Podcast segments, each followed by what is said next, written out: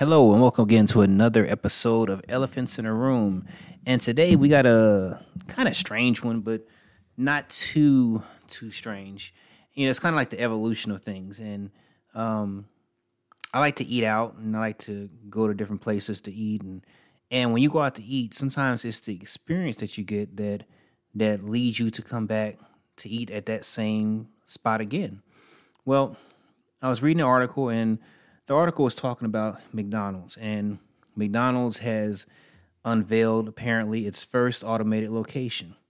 You know, and one of the worries, and this is not necessarily a worry, this is probably a fact, is that should said location be successful, um, you're looking at the loss of jobs all across America because I'm, I can I can tell you if McDonald's does it, Hardee's may do it, Burger King may do it, it's kind of like a cascading effect. It's like you know, hey, you know, the number one uh, thing that business businesses have to deal with is labor. Labor is is um, it's a big hit, and everything that comes with labor is a big hit.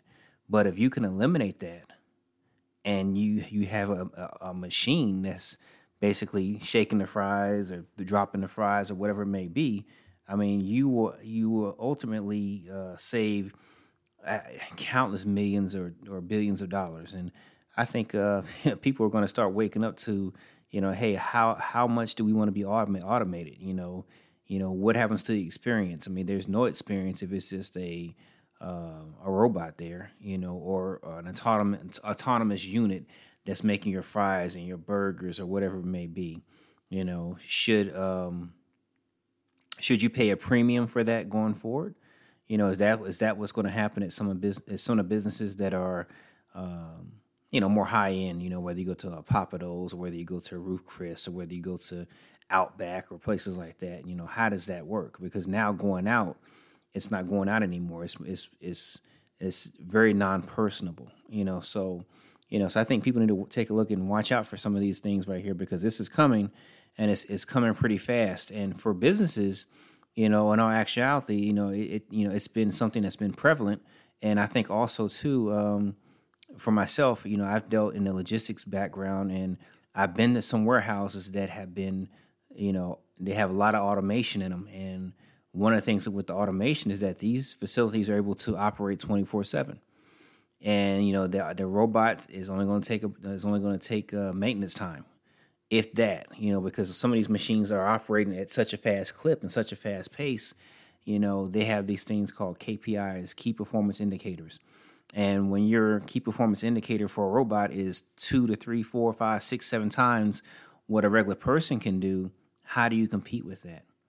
You know, at the same time, you know, if we have a job um, deficit in the United States, how do we uh, and and and restaurants are rolling this automation out how do we get past that? Because that's just going to exacerbate the situation as far as employment goes especially for the jobs that aren't paying a lot especially for the jobs that you may have migrant workers do or jobs that lower skilled workers may do.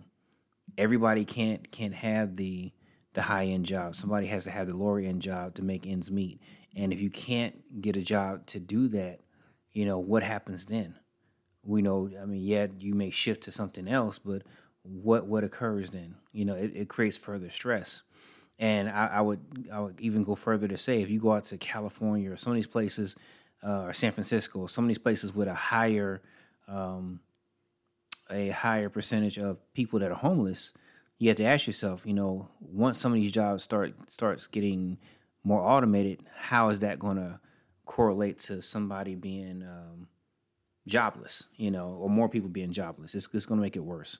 Um, and then also, you know, you have this inflation effect that's going on right now. And uh, I, th- I think our government, I think they denied that we were in a recession, you know, and they're saying, well, maybe next year we're going to go into a recession. Nine times out of 10, we will be coming out of a recession sometimes next year, hopefully. But certainly we're in a recession right now. Um, so it's, it's going to be interesting. But I thought this article was something that they would have to take a look at it because you know, in addition to McDonald's saying that they're trying to be automated, there's a lot of trucking companies out there that are having automated trucks. So now you're going to have truck drivers that are going to be out without a job, and you're going to have fast food workers that are going to be without a job. You know, and, and you know, for some some fast food workers, that's what they can get. Uh, for some truck drivers, it is, it is a skilled job, and it's a good paying job. And you know, if you count the amount of trucks that are out there, and the amount of drivers it takes to get this done, that's a lot of labor. That is a lot of labor. In any of these restaurants you go into, if you go to McDonald's, Hardee's, or any of these restaurants, it takes people to make those restaurants run.